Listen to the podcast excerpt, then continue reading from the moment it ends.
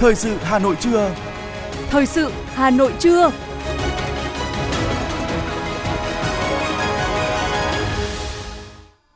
Quang Minh và Thúy Hằng xin được đồng hành cùng quý thính giả trong 30 phút của chương trình thời sự trưa nay, thứ ba, ngày 14 tháng 2 năm 2023. Những nội dung chính sẽ được đề cập đến trong chương trình.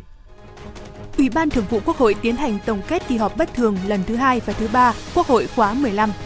Chủ tịch Ủy ban nhân dân thành phố Trần Sĩ Thanh yêu cầu đẩy nhanh tiến độ dự án vành đai 4. Hà Nội chưa phê duyệt chỉ tiêu tuyển sinh lớp 10. Trong phần tin thế giới, tổ chức hiệp ước Bắc Đại Tây Dương NATO có kế hoạch tăng dự trữ đạn. Mỹ khuyến cáo công dân nước này nhanh chóng rời khỏi Nga. Sau đây là nội dung chi tiết.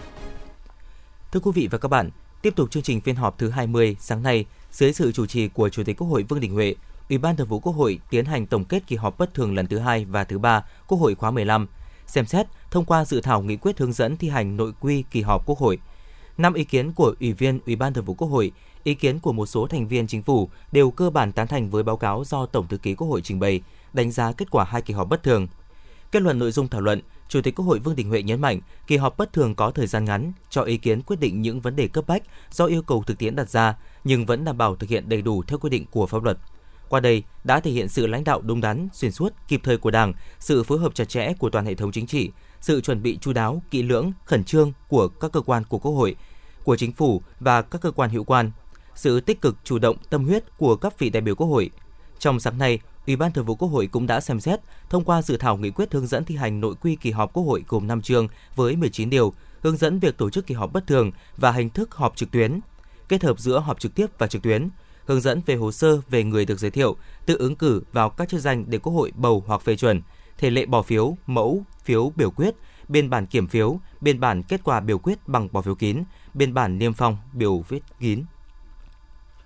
Chủ tịch Ủy ban nhân dân thành phố Trần Sĩ Thanh vừa ký ban hành văn bản về việc đôn đốc thực hiện nhiệm vụ sau kỳ nghỉ Tết Nguyên đán Quý Mão 2023. Văn bản yêu cầu các đơn vị liên quan tập trung giải quyết các khó khăn, vướng mắc đẩy nhanh tiến độ triển khai dự án đầu tư xây dựng đường vành đai 4, các dự án công trình trọng điểm, các công trình hạ tầng giao thông quan trọng, hạ tầng đô thị lớn, hạ tầng văn hóa xã hội. Chủ tịch Ủy ban nhân dân thành phố yêu cầu giám đốc, thủ trưởng các sở, ban ngành, chủ tịch Ủy ban nhân dân các quận, huyện, thị xã theo chức năng, nhiệm vụ được giao, chỉ đạo triển khai thực hiện tốt 8 nhiệm vụ trọng tâm. Cụ thể, khẩn trương triển khai thực hiện quyết liệt đồng bộ các nhiệm vụ năm 2023, quán triệt chủ đề đoàn kết kỷ cương, bản lĩnh linh hoạt, đổi mới sáng tạo, kịp thời hiệu quả, tiếp tục triển khai các nhiệm vụ, giải pháp theo chương trình phục hồi và phát triển kinh tế xã hội, ba chương trình mục tiêu quốc gia, tập trung tháo gỡ các khó khăn, vướng mắc đối với các hoạt động sản xuất, kinh doanh trên các lĩnh vực, thúc đẩy tiến độ triển khai các đề án, dự án lớn, quan trọng, có tính lan tỏa cao, đóng góp tích cực vào sự phát triển của ngành, lĩnh vực, khẩn trương phân bổ chi tiết toàn bộ kế hoạch đầu tư vốn ngân sách nhà nước năm 2023 theo đúng nguyên tắc, tiêu chí quy định, tập trung đẩy mạnh chuyển đổi số, Chủ tịch Ủy ban nhân dân thành phố yêu cầu cán bộ, công chức, viên chức, người lao động trong các cơ quan hành chính nhà nước, các cơ quan tổ chức liên quan chấp hành chỉ thị số 22 CT-UBND ngày 22 tháng 12 năm 2022 của Chủ tịch Ủy ban nhân dân thành phố về việc thực hiện kỷ luật kỷ cương hành chính đối với cán bộ, công chức, viên chức, người lao động tại các cơ quan đơn vị thuộc thành phố Hà Nội trong năm 2023 và dịp Tết Nguyên đán Quý Mão tuyệt đối không đi lễ hội trong giờ hành chính, không sử dụng xe công đi lễ hội trừ trường hợp thực thi nhiệm vụ. Lãnh đạo các bộ, cơ quan, địa phương không tham dự lễ hội nếu không được cấp có thẩm quyền phân công. Thưa quý vị, sáng nay, tại di tích quốc gia đặc biệt Văn Miếu Quốc Tử Giám, Trung tâm Hoạt động Văn hóa Khoa học Văn Miếu Quốc Tử Giám phối hợp với Viện Viễn Đông Bắc Cổ Pháp đã tổ chức khai mạc triển lãm Văn Miếu trong sự hồi sinh di sản của Hà Nội giai đoạn 1898-1954 đây là sự kiện chào mừng 50 năm thiết lập quan hệ ngoại giao giữa Việt Nam và Pháp năm 1973 năm 2023. Phó Bí thư Thành ủy Hà Nội Nguyễn Văn Phong dự và cắt băng khai mạc triển lãm. Trong giai đoạn từ năm 1898 đến năm 1954, di tích Văn Miếu và Viện Viễn Đông Bắc cổ Pháp có mối liên hệ chặt chẽ trong việc bảo vệ, tu bổ thường xuyên khu di tích, phục hồi các chức năng thờ tự và luôn duy trì được vai trò quan trọng của địa điểm này đối với cảnh quan của Hà Nội – sự hồi sinh của khu di tích là một câu chuyện rất thú vị được thể hiện thông qua cuộc triển lãm. Phát biểu khai mạc triển lãm, ông Đỗ Đình Hồng, Giám đốc Sở Văn hóa Thể thao Hà Nội khẳng định, thông qua bộ sưu tập ảnh của Viện Viễn Đông Bắc của Pháp, triển lãm kể lại hành trình của những người con tham gia vào việc bảo tồn văn miếu. Nhờ những con người ấy, di sản này đã có thể hồi sinh mạnh mẽ hơn, uy nghi hơn. Triển lãm giúp công chúng hiểu hơn về những công việc đã thực hiện ở Văn Miếu trong giai đoạn này, công việc của các nhà nghiên cứu lúc bấy giờ, đồng thời cung cấp cho người xem một cách nhìn đương đại về công tác nghiên cứu ngày nay. Cùng với đó là chân dung của những con người luôn có niềm đam mê với di sản đã góp phần cho bảo tồn khu di tích, sự quyết tâm, nỗ lực không mệt mỏi nhằm đối phó trước những tác động mạnh mẽ của thời gian lên di sản. Triển lãm được tổ chức tại Tiền Đường và Nhà Thái học, di tích quốc gia đặc biệt Văn Miếu Quốc Tử Giám đến hết ngày 30 tháng 4 năm 2023. Tối ngày 13 tháng 2 theo giờ địa phương, từ thành phố Istanbul, Thổ Nhĩ Kỳ, đoàn công tác cứu hộ cứu nạn của Quân đội Nhân dân Việt Nam đã tới thành phố Antakya thuộc tỉnh Hatay ở miền nam nước này. Đây là nơi chịu thiệt hại nặng nề bởi thảm họa động đất hôm 6 tháng 2. Lực lượng của Quân đội Nhân dân Việt Nam tham gia khắc phục hậu quả động đất tại Thổ Nhĩ Kỳ, gồm 76 cán bộ chiến sĩ được giao nhiệm vụ lên đường tham gia công tác cứu hộ cứu nạn, khắc phục hậu quả động đất tại Thổ Nhĩ Kỳ. Trong đó, 30 đồng chí thuộc đội quân y, Tổng cục Hậu cần, 30 đồng chí thuộc đội cứu sập, binh chủng công binh, 9 đồng chí huấn luyện viên và 6 chó nghiệp vụ thuộc đội chó nghiệp vụ tìm kiếm cứu nạn, Bộ Tư lệnh Bộ đội Biên phòng. Còn lại là các cán bộ Cục Cứu hộ Cứu nạn, Cục gìn giữ hòa bình Việt Nam, Cục Đối ngoại, Báo Quân đội Nhân dân, Trung tâm Phát thanh Truyền hình Quân đội. Được biết, trong đoàn công tác có nhiều sĩ quan, chiến sĩ từng tham gia lực lượng gìn giữ hòa bình của Liên Hợp Quốc tại Nam Sudan. Cùng với 30 tấn hàng hóa, trang bị của đoàn công tác, Tổng cục Hậu cần đã chuẩn bị 10 tấn lương khô để nhanh chóng vận chuyển sang hỗ trợ nhân dân Thổ Nhĩ Kỳ. Trong ngày thứ ba thực hiện công tác cứu nạn tại Thổ Nhĩ Kỳ, đội cứu hộ cứu nạn của cảnh sát Việt Nam đã phát hiện và đưa 4 thi thể trong đống đổ nát bởi động đất ra ngoài. Trước đó, đoàn cứu nạn cứu hộ của cảnh sát Việt Nam đã tổ chức cứu nạn cứu hộ tại một tòa nhà đổ sập ở thành phố Adiyaman, Thổ Nhĩ Kỳ, đã phát hiện và đưa được hai nạn nhân ra khỏi đống đổ nát, trong đó cứu sống một người 17 tuổi. Theo Bộ Công an Việt Nam, đoàn cứu nạn cứu hộ của đơn vị này cử sang trợ giúp Thổ Nhĩ Kỳ. Lần này, ngoài việc hỗ trợ tìm kiếm cứu hộ cứu nạn, còn mang theo 2 tấn đồ viện trợ y tế, bao gồm các loại thuốc cấp cứu, cơ số thuốc thiết yếu, vật tư y tế, lều trại dùng trong dã chiến, các phương tiện, hóa chất phòng dịch và thiết bị y tế sử dụng trong tình huống khẩn cấp và cấp cứu thảm họa.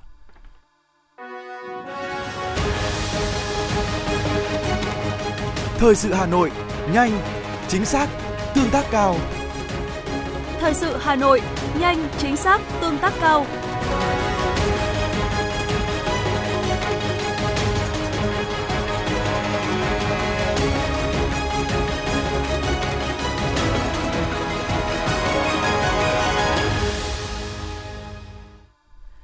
Thưa quý vị và các bạn, ChatGPT, trí tuệ nhân tạo, lợi ích và thách thức đối với giáo dục. Đây là nội dung cuộc tọa đàm được Bộ Giáo dục và Đào tạo tổ chức chiều qua tại Hà Nội. Tọa đàm có sự tham gia của nhiều chuyên gia giáo dục, chuyên gia công nghệ thông tin, giáo viên, các nhà quản lý giáo dục.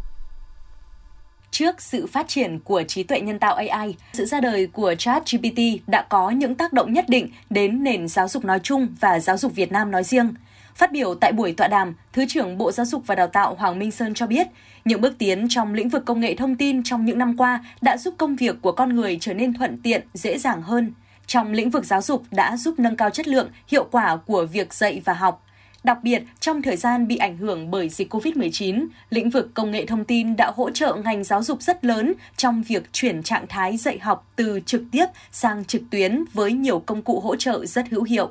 Nói về sự xuất hiện của ChatGPT và những bước tiến của công nghệ AI, Thứ trưởng Hoàng Minh Sơn cho rằng những sản phẩm của công nghệ này sẽ tác động một cách căn bản và toàn diện tới mọi mặt trong ngành giáo dục, từ chương trình giáo dục cho tới vai trò của người thầy, cách tổ chức dạy và học, cách tiếp cận học liệu, cách tiếp cận với tri thức của người học – Đặc biệt quan trọng đây là vai trò cá nhân hóa, cá thể hóa quá trình học tập của người học và ngày càng hướng tới quá trình dạy và học, hướng tới người học nhiều hơn là người dạy.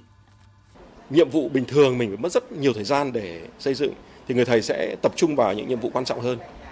Để làm sao mà chúng ta cùng nâng cao được chất lượng hiệu quả công tác dạy và học. Và người học cũng vậy. Còn Bộ Giáo dục Tạo sẽ nghiên cứu vấn đề một cách thấu đáo để có những điều chỉnh kịp thời và hiệu quả trong thời gian tới. Tại buổi tọa đàm, các nhà quản lý giáo dục, các nhà hoạch định chính sách, các nhà nghiên cứu, các học giả, các giáo viên đã cùng nhau thảo luận và chia sẻ quan điểm về ảnh hưởng của AI đến tương lai của giáo dục, đồng thời tăng cường sự hợp tác giữa các chuyên gia, giáo viên và nhà quản lý nhằm tìm ra các giải pháp cho những vấn đề về giáo dục và xây dựng kế hoạch trong tương lai về việc sử dụng và ứng dụng AI giáo sư tiến sĩ Hoàng Anh Tuấn, hiệu trưởng trường Đại học Khoa học Xã hội và Nhân văn và giáo sư tiến sĩ Trần Thành Nam, chủ nhiệm khoa các khoa học giáo dục, trường Đại học Giáo dục, Đại học Quốc gia Hà Nội nêu quan điểm. Đây là một cái vừa là cái cơ hội rất là lớn để cho giảng viên, nhà nghiên cứu phải tự thay đổi, tự điều chỉnh. Nhưng mà cũng là thách thức bởi vì sao? Bởi vì là khi nó vừa mới đặt ra thì chắc chắn là chúng ta phải định hướng một số các cái giải pháp à, để nó không quá tả khuynh À, ở tại thời điểm này, nhưng mà cũng không thể chậm trễ thêm được nữa. ChatGPT đưa ra thì tôi nhìn thấy có những cái cơ hội để giải phóng cho giáo viên. Khỏi một số các cái công việc mà có thể là sẽ phải lặp lại mang tính chất là văn bản, thủ tục hay là những cái gì đấy mà có thể cá nhân hóa. Cũng là cơ hội để giúp cho chúng ta chuyển đổi một cách triệt để hơn. Theo cách nhìn của tôi là ví dụ như là chuyển đổi từ dạy nội dung sang dạy năng lực, tập trung nhiều hơn, dành nhiều cái công sức hơn sang cái dạy là dạy người tại vì dạy người thì phải sử dụng nhân cách của nhà giáo và những cái phẩm chất người là AI có thể là bây giờ là chưa đạt được Trí tuệ nhân tạo hay còn gọi là AI không chỉ là xu hướng mà đang ảnh hưởng sâu rộng đến các khía cạnh xã hội. Ứng dụng trí tuệ nhân tạo góp phần nâng cao năng suất, hiệu quả công việc, học tập, đáp ứng sự phát triển xã hội, phục vụ cuộc sống con người tốt hơn. Sự phát triển mạnh mẽ của trí tuệ nhân tạo định hình tương lai giáo dục của tất cả các quốc gia trên thế giới. ChatGPT, trí tuệ nhân tạo, lợi ích và thách thức đối với giáo dục đã và đang nhận được sự quan tâm lớn. Chắc chắn chủ đề này sẽ còn tiếp tục và từng bước được nhận thức đúng đắn hơn để có những giải pháp định hướng kịp thời và phù hợp trong thời gian tới. Thưa quý vị, trước thông tin liên quan đến công tác tuyển sinh vào các lớp đầu cấp, mầm non 5 tuổi, lớp 1, lớp 6, lớp 10, trong đó có đề cập chỉ tiêu tuyển sinh lớp 10 của một số trường trên địa bàn thành phố Hà Nội, khiến phụ huynh học sinh lo lắng. Ngày 13 tháng 2, Sở Giáo dục và Đào tạo Hà Nội cho biết, hiện tại Ủy ban nhân dân thành phố Hà Nội chưa phê duyệt kế hoạch tuyển sinh vào các lớp đầu cấp năm học 2023-2024. Sau khi được Ủy ban nhân dân thành phố Hà Nội phê duyệt, Sở Giáo dục và Đào tạo Hà Nội sẽ công bố cụ thể phương án tuyển sinh vào các lớp đầu cấp năm học tới, cũng như các quy định liên quan để phụ huynh học sinh, học sinh được biết và thực hiện.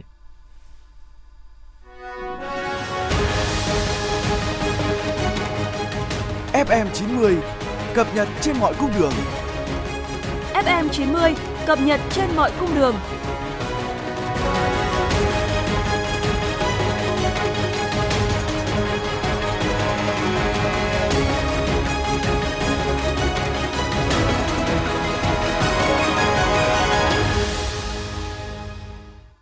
Thưa quý vị và các bạn, dạng sáng nay trên địa bàn tỉnh Quảng Nam xảy ra một vụ tai nạn giao thông đặc biệt nghiêm trọng khiến 8 người chết. Cụ thể lúc 3 giờ 55 phút sáng nay tại ngã giao tại ngã tư giao nhau cùng mức giữa đường 619 và đường dẫn xuống cảng Tam Hiệp thuộc Tam Hiệp, núi Thành, Quảng Nam xảy ra vụ tai nạn giao thông đặc biệt nghiêm trọng giữa xe ô tô khách biển kiểm soát 76B00660 chở theo nhiều người và xe ô tô đầu kéo biển kiểm soát 92H 00433 kéo theo rơ móc 92R 00469 do ông Trần Minh Nhật, sinh năm 1982, trú tại Tam Xuân 1, núi Thành, Quảng Nam, điều khiển lưu hành theo hướng cầu vượt Trường Hải, cảng Tam Hiệp. Hậu quả vụ va chạm khiến hai xe hư hỏng nặng, 6 người chết tại chỗ, hai người chết khi trên đường đi cấp cứu. Ngoài ra có 12 người khác bị thương. Sau vụ tai nạn, lãnh đạo tỉnh Quảng Nam đã có mặt để chỉ đạo các lực lượng tổ chức cứu hộ cứu nạn. Sau khi nắm thông tin về vụ việc, Phó Thủ tướng Trần Lưu Quang,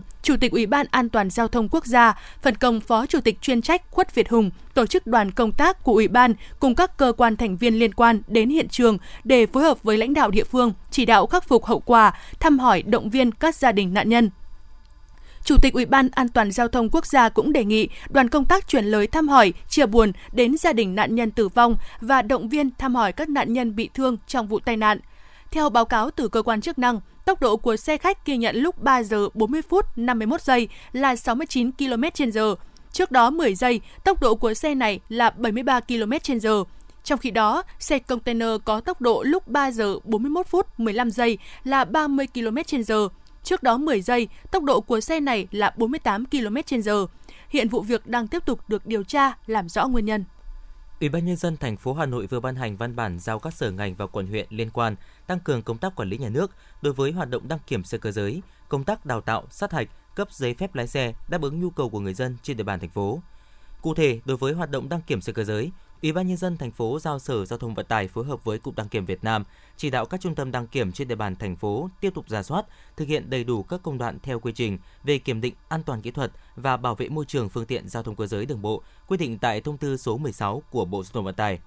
Bố trí đầy đủ đăng kiểm viên để thực hiện các công đoạn trong dây chuyền kiểm định theo quy định thực hiện các giải pháp, biện pháp để kịp thời khắc phục những thiếu sót, bất cập nhằm loại bỏ cơ hội, điều kiện phát sinh nhũng nhiễu, tiêu cực trong hoạt động kiểm định xe cơ giới. Cùng với đó, phối hợp với các cơ quan chức năng tổ chức phân luồng giao thông, bố trí đường xe ra vào hợp lý, đảm bảo trật tự an toàn giao thông cho người và phương tiện khi đến kiểm định xe. Phối hợp với chính quyền địa phương có phương án dự phòng bãi đỗ xe khi lượng xe đến đăng kiểm tăng đột biến.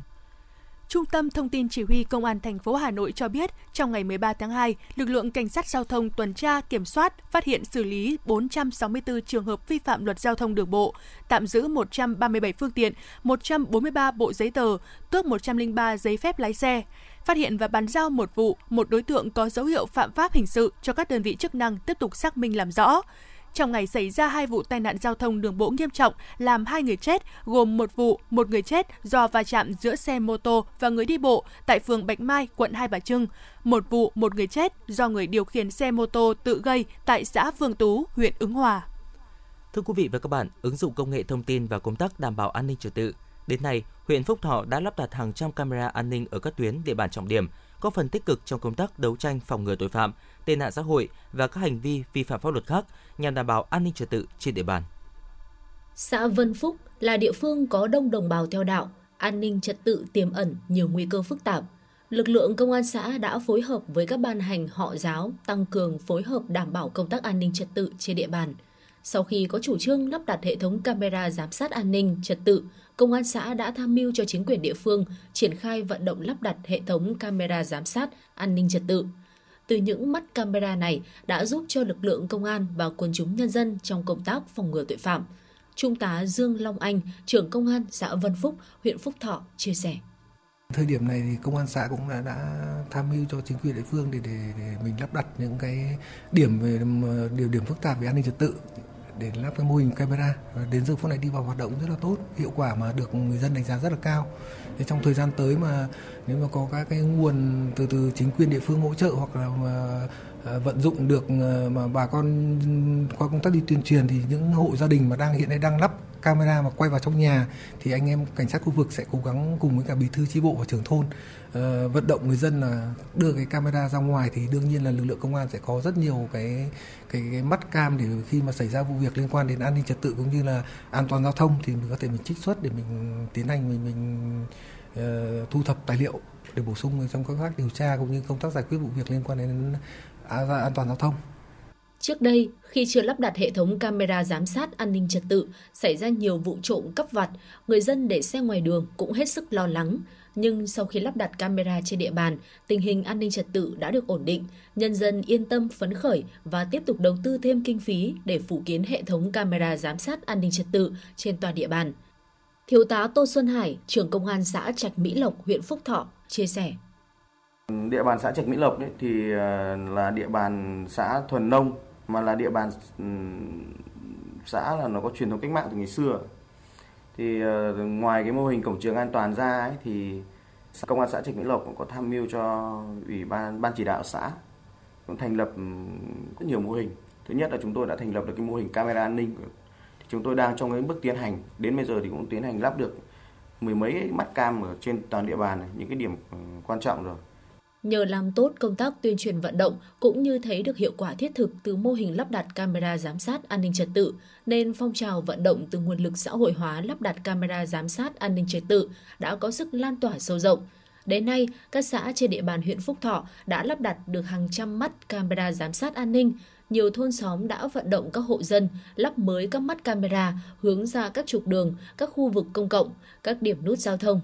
Thượng tá Hoàng Hải, Phó trưởng Công an huyện Phúc Thọ cho biết. Mô hình à, đã được triển khai rất là có hiệu quả như là cái mô hình xây dựng kết nối cái hệ thống camera giám sát an ninh à, trên toàn địa bàn. Thì hiện nay đã được à, triển khai tại tức là 21 trên 21 xã thị trấn. Và qua cái, cái triển khai cái mô hình này thì thấy rằng là nó đã có cái tác dụng rất tốt trong cái điều chỉnh hành vi của người dân trong việc chấp hành pháp luật. Thế và thông qua mô hình này trong năm 2022 thì đã giúp cho lực lượng chức năng là điều tra khám phá rất là nhiều các cái vụ việc. Có những vụ việc là nhiều đối tượng thì thông qua cái mô hình này đã giúp cho cho cơ quan chức năng của huyện khám phá điều tra xét xử ừ, đạt hiệu quả rất tốt. Qua hệ thống camera giám sát an ninh trật tự đã giúp lực lượng công an điều tra, làm rõ nhiều vụ việc trên địa bàn, huy động từ nguồn lực xã hội hóa lắp đặt camera giám sát an ninh trong công tác đấu tranh, phòng ngừa các loại tội phạm là mô hình hay cần được nhân rộng, góp phần đảm bảo an ninh trật tự trên địa bàn.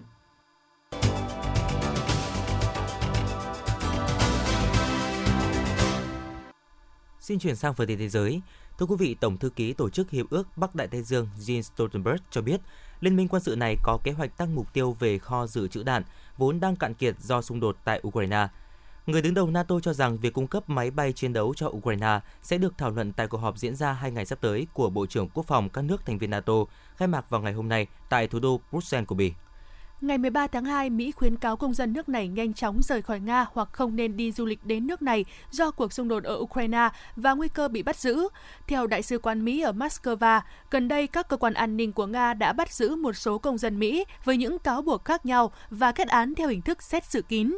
Mỹ từng nhiều lần cảnh báo công dân nước này rời Nga, lần gần đây nhất vào tháng 9 năm ngoái. Quan hệ giữa Mỹ và Nga leo thang căng thẳng sau khi Moscow mở chiến dịch quân sự tại Ukraine. Mỹ là quốc gia viện trợ quân sự, tài chính và nhân đạo lớn nhất cho Ukraine kể từ khi xung đột xảy ra. Nga nhiều lần cảnh báo phương Tây không nên hỗ trợ vũ khí cho Kiev, cho rằng điều đó sẽ chỉ kéo dài xung đột. Cảnh sát Thổ Nhĩ Kỳ hôm qua tuyên bố sẽ điều tra kỹ lưỡng bất kỳ ai bị nghi ngờ chịu trách nhiệm về các vụ sập tòa nhà trong trận động đất kinh hoàng cách đây đúng một tuần. Đến thời điểm này, 113 nghi phạm đã bị bắt giữ, trong đó có nhà phát triển bất động sản Koskun. Hình ảnh do Sở Cảnh sát Istanbul cung cấp cho thấy vụ bắt giữ diễn ra tại sân bay Istanbul khi người này đang cố gắng rời khỏi Thổ Nhĩ Kỳ. Koskun là nhà thầu của một trong những khu nhà bị sập tại Antalya.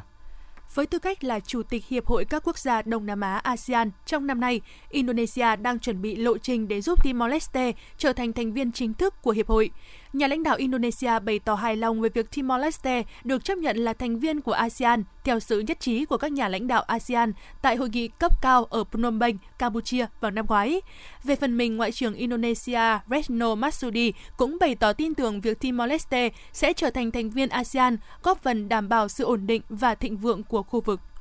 Theo Ủy ban châu Âu EC, tăng trưởng của 20 nước thành viên Eurozone dự báo sẽ đạt 0,9% thay vì mức 0,3% trong năm 2023. Kinh tế khu vực đồng euro Eurozone sẽ tăng trưởng cao hơn dự báo đưa ra trước đó trong năm 2023 khi cuộc khủng hoảng năng lượng có dấu hiệu thuyên giảm và khu vực Eurozone né được kịch bản suy thoái trong mùa đông. Theo báo cáo của Ủy ban châu Âu EC, cơ quan hành pháp của Liên minh châu Âu EU công bố ngày 13 tháng 2 cho biết, nhờ những tín hiệu kinh tế tích cực, giúp Eurozone vượt qua giai đoạn căng thẳng nhất do tác động từ cuộc xung đột tại Ukraine. Cục Dự trữ Liên bang Mỹ Fed chi nhánh New York đã công bố kết quả một cuộc khảo sát do cơ quan này mới thực hiện tháng trước. Theo đó cho thấy người dân Mỹ đang tin rằng tình trạng lạm phát cao sẽ tiếp diễn trong ngắn hạn và giảm dần trong dài hạn, trong bối cảnh Fed cắt giảm dự báo về tăng trưởng thu nhập. Những người tham gia cuộc khảo sát của chi nhánh Fed tại New York cho biết họ dự đoán lạm phát trong một năm tới kể từ thời điểm hiện tại sẽ giữ ổn định ở mức 5%. Mức lạm phát dự kiến trong 3 năm tới là 2,7%, giảm so với mức dự kiến 2,9% được đưa ra trong tháng 12 năm ngoái.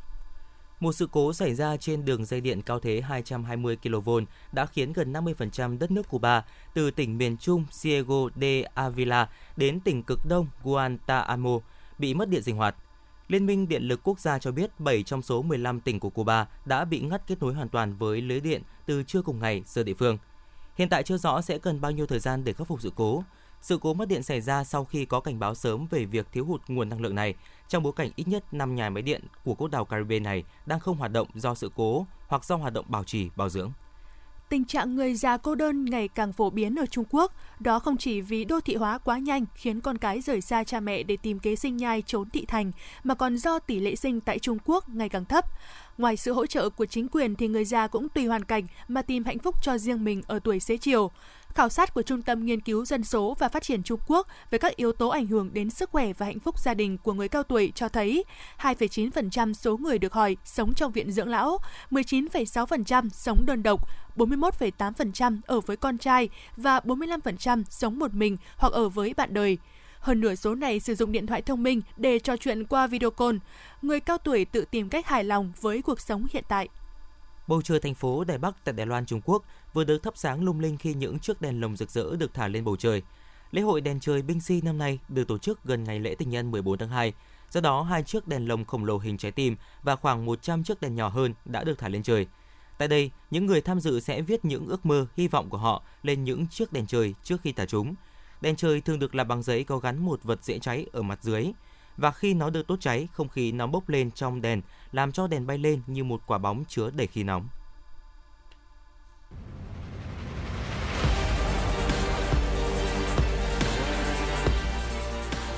Bản tin thể thao Bản tin thể thao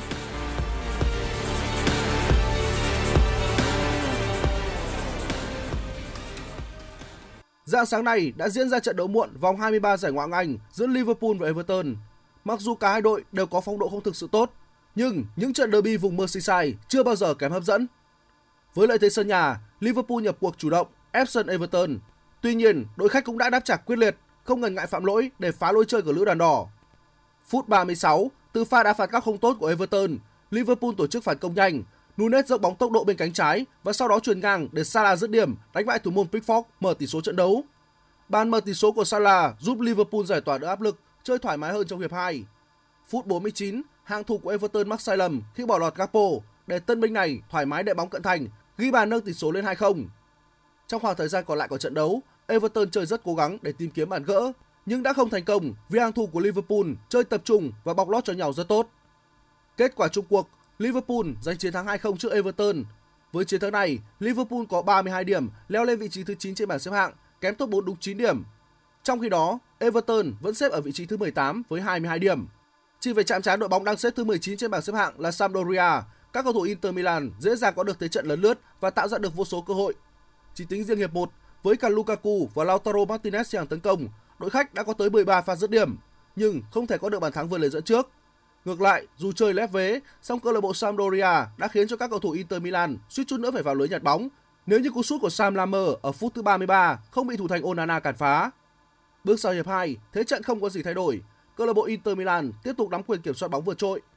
Nhưng sự vô duyên của các chân sút liên tục khiến đội bóng của huấn luyện viên Simeone Inzaghi không tài nào tìm được mảnh lưới đối phương. Trung cuộc, Inter Milan đành phải chấp nhận trận hòa không đều với Sampdoria. Kết quả này khiến Inter Milan bị đội đầu bảng Napoli bỏ xa tới 15 điểm trên bảng xếp hạng Serie A. Dự báo thời tiết vùng châu thổ sông Hồng và khu vực Hà Nội chiều và tối ngày 14 tháng 2 năm 2023, vùng đồng bằng Bắc Bộ có mưa nhỏ vài nơi, nhiệt độ từ 15 đến 19 độ. Vùng núi Ba Vì Sơn Tây có lúc có mưa nhỏ, nhiệt độ từ 15 đến 19 độ. Ngoại thành từ Phúc Thọ tới Hà Đông không mưa, nhiệt độ từ 16 đến 19 độ. Phía Nam từ Thanh Oai, Thường Tín đến Ứng Hòa không mưa, nhiệt độ từ 16 đến 19 độ. Mê Linh, Đông Anh, Sóc Sơn không mưa, nhiệt độ từ 16 đến 19 độ. Trung tâm thành phố Hà Nội không mưa, nhiệt độ từ 16 đến 19 độ. Quý vị và các bạn vừa nghe chương trình thời sự của Đài Phát thanh Truyền hình Hà Nội, chỉ đạo nội dung Nguyễn Kim Khiêm, chỉ đạo sản xuất Nguyễn Tiến Dũng, tổ chức sản xuất Quang Hưng, đạo diễn Kim Oanh, phát thanh viên Quang Minh thúy Hằng cùng kỹ thuật viên Kim Thoa thực hiện. Thân mến chào tạm biệt.